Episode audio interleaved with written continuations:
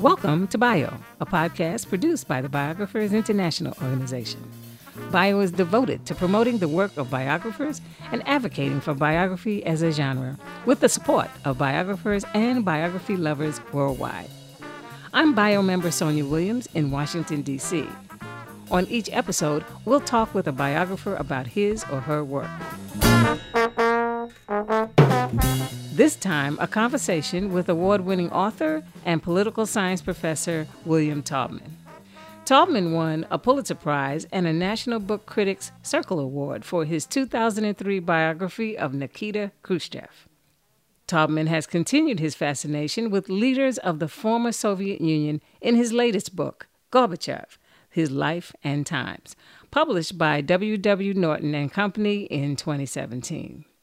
I asked William Taubman why he chose to write biographies about these Soviet leaders. Well, the main thing about a biography is to figure out, if you possibly can, your person, what makes him or her tick. Uh, and of course, the ticking that interests the world is what they did as leaders, in my case, of the Soviet Union. But what makes them tick, to figure that out, you have to go back to the beginning, to their upbringing, to their parents, grandparents, to their beginnings of their career. And that's really what I find particularly exciting. It's particularly difficult with Soviet leaders because their lives were pretty secret. People were not going to talk about them in public, especially critically, and they themselves were hard to get to see and to know. Right. How did you get access to him? Gorbachev, uh, I considered sending him a note asking his permission to write his biography. But I decided not to do that because I was afraid the answer would be niet, no. And instead, I informed him through one of his close aides, whom I had gotten to know, that I was going to do it, and I asked for his support. And the word came back yes, he will be supportive. And he was, in a way that no other Soviet leader could have been. This was now many years after the Soviet Union collapsed. I began working on it in 2005, and he agreed to be interviewed. My wife, Jane, who has taught Russian language, literature, and film at Amherst for almost as long as I've taught politics and history, she and I interviewed him eight times for about two hours each. Mm. And we had various other encounters with him as well. I think that was unprecedented again, because he is more open and because he was no longer in power and because the country itself, with all of its secrecy, had collapsed. And do you speak the language? Yes, I speak it uh, pretty fluently, and my wife speaks it even better. So you were able to communicate with him both in his language and in English? Well, no, he doesn't speak English. Huh. And in fact, when we had these interviews, I fully expected that he would insist on having his own interpreter there, but he didn't. I also expected that he would want to see our questions in advance, but he didn't. And I think that's kind of tip off. He is a fairly informal person. And if he decides he can trust you, then he dispenses with a lot of the protective devices that you might have expected to be there. How open was he with you? Well, he was on some things, he was not so open. I, I think I asked him once about some defense secrets, and he said, I really can't talk about that. But he was shockingly open when it came to his family.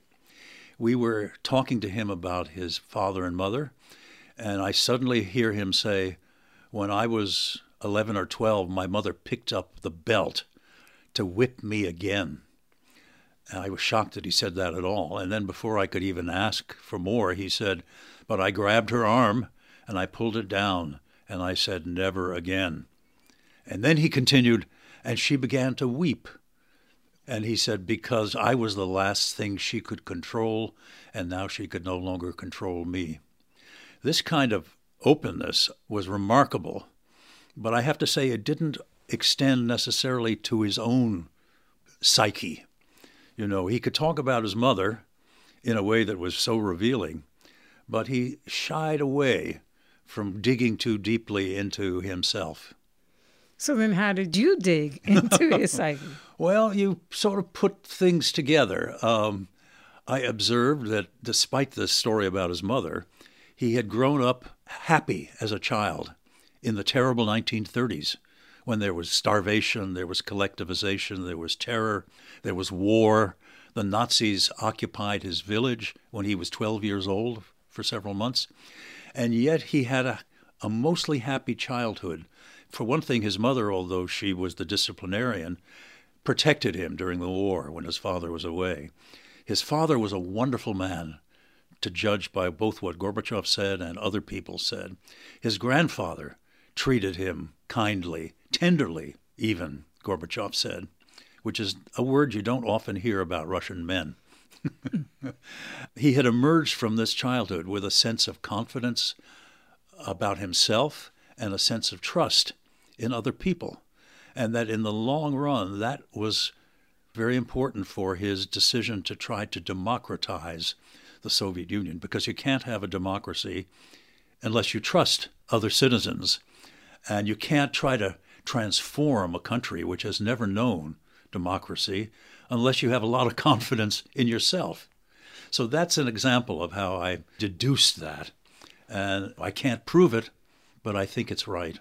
In the book, you interviewed several people, his former classmates, yes, um, people he grew up with, and one of the things that struck me is how they talked about he was a leader even as a kid. That he would find his way into a leadership role, and he kind of assumed that that's where he should be. It came naturally to him. It was part of his self confidence. Uh, we did not interview his high school girlfriend, but we came upon interviews others had done. And she tells this wonderful story about how one day he came to a building where she was working. She was editing the school newspaper. And he found mistakes and he bawled her out. And then they walked into the editorial board meeting. And in front of her peers, he chastised her again. And then as they were leaving this building, he says, Would you like to go out with me this evening? And she says to him, How can you do this? First you chastise me in front of my colleagues, and then you ask me out? And he says, according to her, My dear, these are two entirely different realms. This is arrogance. but you have to have arrogance to undertake the radical reforms that he undertook in his country. Yeah. Um, the other thing I noticed in, in your book, it was it's really fascinating. You talk about how he said that there was Gorbachev before Chernobyl. Yes, Chernobyl. Chernobyl. So there's Gorbachev before and Russia before, yes, and then yes, after. Yes. Um, what did he really mean by that? Chernobyl was, of course, the case where the nuclear reactor blew up uh, in 1987. I think it was. Maybe it was 88. Anyway, the Soviet nuclear power industry had been a kind of sacred cow. It attracted all the money it needed, all the best people, and the regime let these people run it because these engineers and directors assured them everything was fine. And then suddenly it blew up.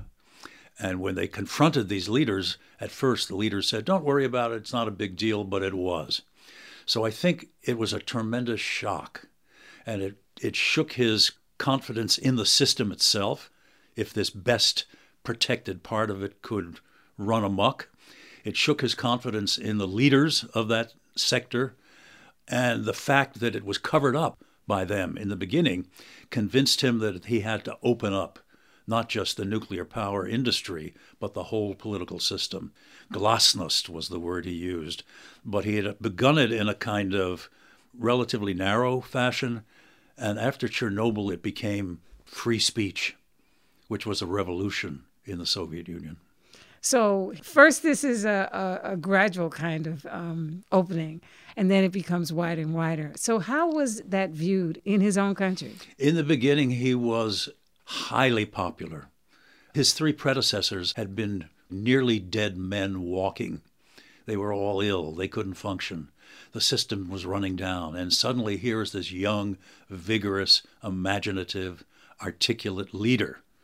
And people loved him. And they loved him even more as he began to democratize. He created the first functioning parliament. He organized the first free elections. They loved that, but then things began to go south because, first of all, the economy, he didn't fix it. In fact, it got worse. And the, the open politics allowed people to speak freely, and some of them began attacking him for going too fast, and others began attacking him for going too slow. And before long, he was isolated between the conservatives and the radical Democrats. Hmm. And when the Soviet Union collapsed and he was in effect forced out of office, he had few, if any, defenders. We know that he was pretty open with you in terms of talking with you and allowing interviews. What about others that you tried to interview um, during this whole period when now the Soviet Union is collapsing and people on both sides have strong opinions about we, it? Yes, I interviewed people on both sides. And it's interesting to compare those interviews were the ones that we had while preparing Khrushchev's biography, because Gorbachev was alive and Khrushchev was gone. And the difference was that in the case of Khrushchev, people were willing to speak more openly because he wasn't around to hear what they said. In Gorbachev's case, people who were still alive were more careful, especially if they had been friends of his. There was this one instance where I called up on the phone the man who had been the Minister of Interior and briefly head of the secret police. Mm-hmm. And I said to him in Russian, I'm an American professor writing a biography of Gorbachev. I'm hoping you would have the time and the interest to be interviewed. And he said, I have the time, but not the interest. Whereas in the case of Khrushchev, I called up the secret police chief, and his answer was when I said, I'm hoping you'd be willing to be interested, he said, How much can you pay me? wow. So that brings up the whole issue of how do you navigate um, around the, the whole issue of people who won't talk or information that might not be available because people are, and or documents are not available? Well, the big advantage is that they're alive and they can talk to you, and if they will, that is invaluable. The real person sitting across the table from you. When they won't talk to you, in the case of Gorbachev's associates, some of them, fortunately they had written memoirs that too could not have been done in Soviet times, but post Soviet they did. There are tons of memoirs, and I tried to read them all. Gorbachev wrote a memoir, a political memoir, that appeared in the, in the 1990s. And then, um, as I was working on the book, my book, I began to ask him more personal questions. And he said, Wait, I'm writing another memoir. This is going to be more personal and and it was. It included things, uh, for example, about how his wife got pregnant when they were at the university and had an abortion. It almost has a kind of sex scene in which he talks about how he was I won't go into this in great detail about he was rushing off to work and his wife said, "Let's exercise a little bit," and then he he sort of pulls down the curtain. Uh, but this is unheard of too for a Soviet leader.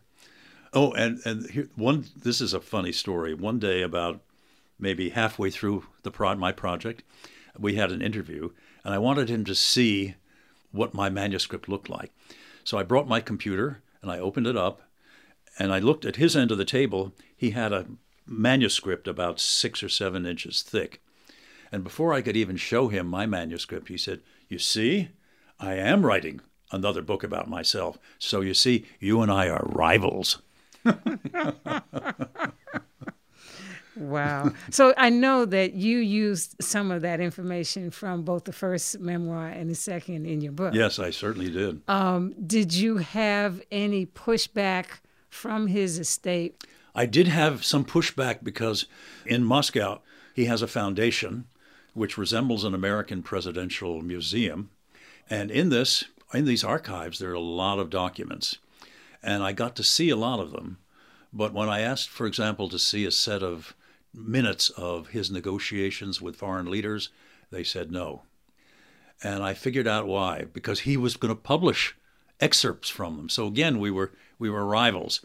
But before they said no, they said, "Well, okay, pick out 20 and we'll see if he'll let you look at them." And the answer came back yes. So I arrive at the foundation, and they say the answer is now no. He changed his mind. Are you still in touch with him? I am indirectly. He doesn't answer email. I write to him through his associates at the foundation, and they write back. I, I sent him a copy of my book. He doesn't read English, but the word I got back from the director of the foundation was uh, thank Bill. That's me, Bill. Bill. I thank him from the bottom of my heart. The Russian phrase is at dushi, which is from the soul. But since I don't read English, I haven't read it yet, and so he'll have to wait to hear my impressions of the book. so I'm waiting. so he didn't ask to see a manuscript uh, before it was published? No. That's. That was another surprise. Yeah. I did show the manuscript to his English interpreter, whom we'd gotten to know pretty well. And I'm sure that he reported back to Gorbachev. And that was an interesting exchange because the man, whose name is Pavel Palashchenko, sent me many pages of notes correcting factual errors. But the first words of his letter to me were Your research is enormous and meticulous, and your point of view is your own. which, which I think, which it meant, I'm not going to argue with you about your interpretations, but um, I am going to correct some of your mistakes. Okay, yeah. okay. It could have been a lot worse.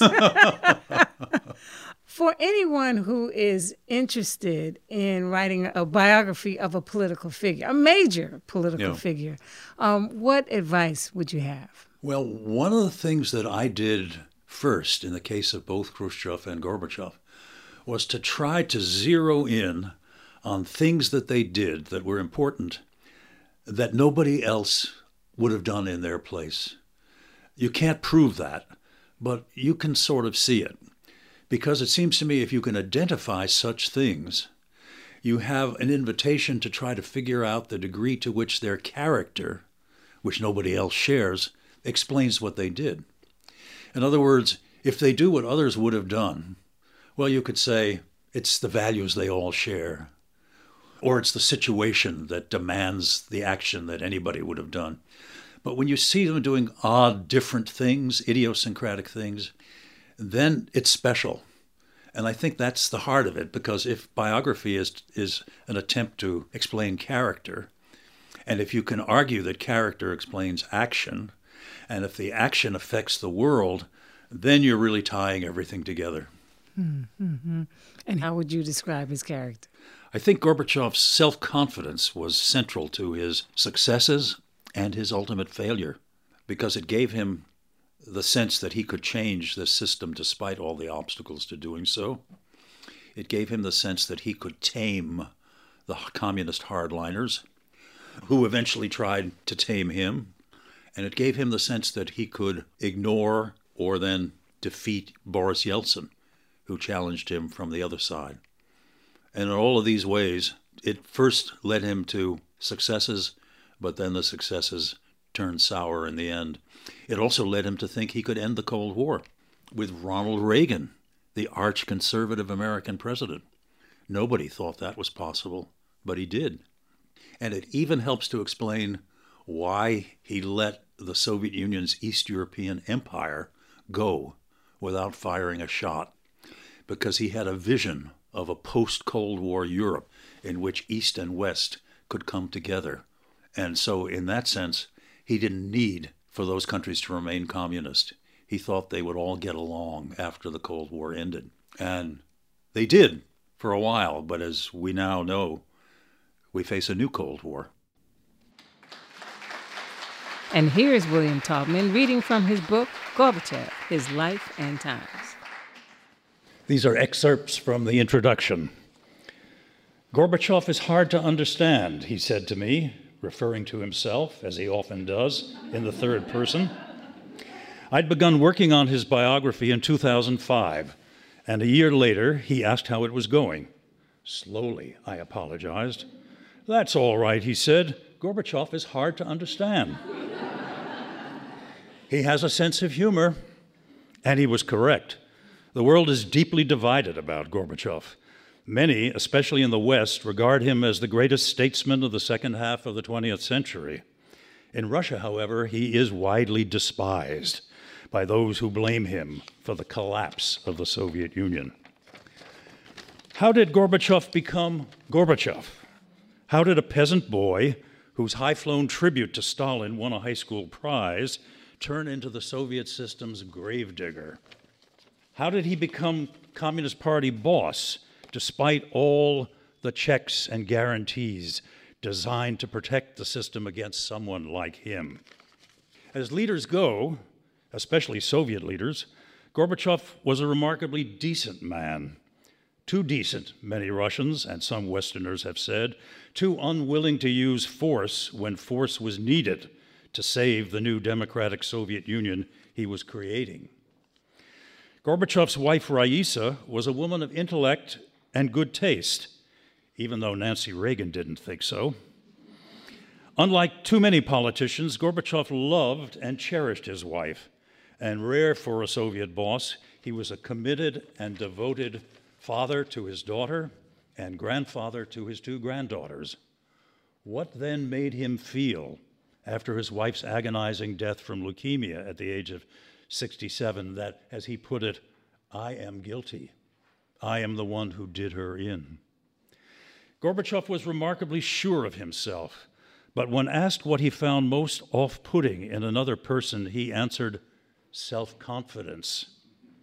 Did he feel threatened by other self assured men, or did he see himself in others and not like what he saw?